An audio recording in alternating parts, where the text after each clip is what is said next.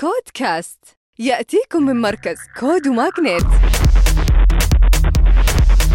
مع طارق الجاسم. حياكم الله في نشرتنا الأسبوعية. تخليص السعودية للخدمات اللوجستية أغلقوا جولة استثمارية ب pre-seed وتسعى الشركة لربط المستخدمين بالمخلصين الجمركيين لجعل عمليات الاستيراد والتصدير والشحن والنقل والتخزين أكثر سهولة لتيسير التجارة بين المملكة العربية السعودية ودول العالم.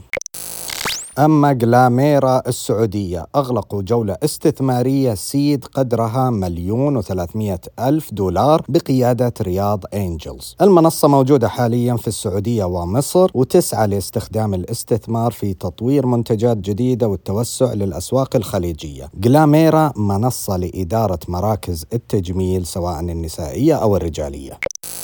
جاهز السعودية تستحوذ بالكامل على مرن مقابل 60 مليون ريال. تتوقع شركة جاهز أن ينعكس الأثر المالي على الصفقة في النصف الثاني من 2022 وهي خدمة إدارة الكاشيرات في المطاعم والمقاهي.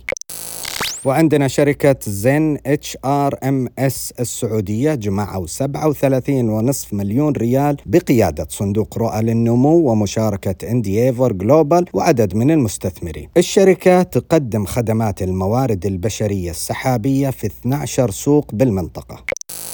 وأخيرا لرواد الأعمال والشركات الناشئة مسك تفتح باب الانضمام للنسخة الثالثة من برنامج مسك الانطلاق على أن يستمر التسجيل حتى 20 أكتوبر الحالي. طبعا البرنامج احتضن في النسختين الماضية أكثر من 700 رائد أعمال وساهم بتخريج 200 شركة ومنتج أولي في قطاعات متعددة. ختاما تذكروا أن الابتكار هو أصل الريادة. كود كاست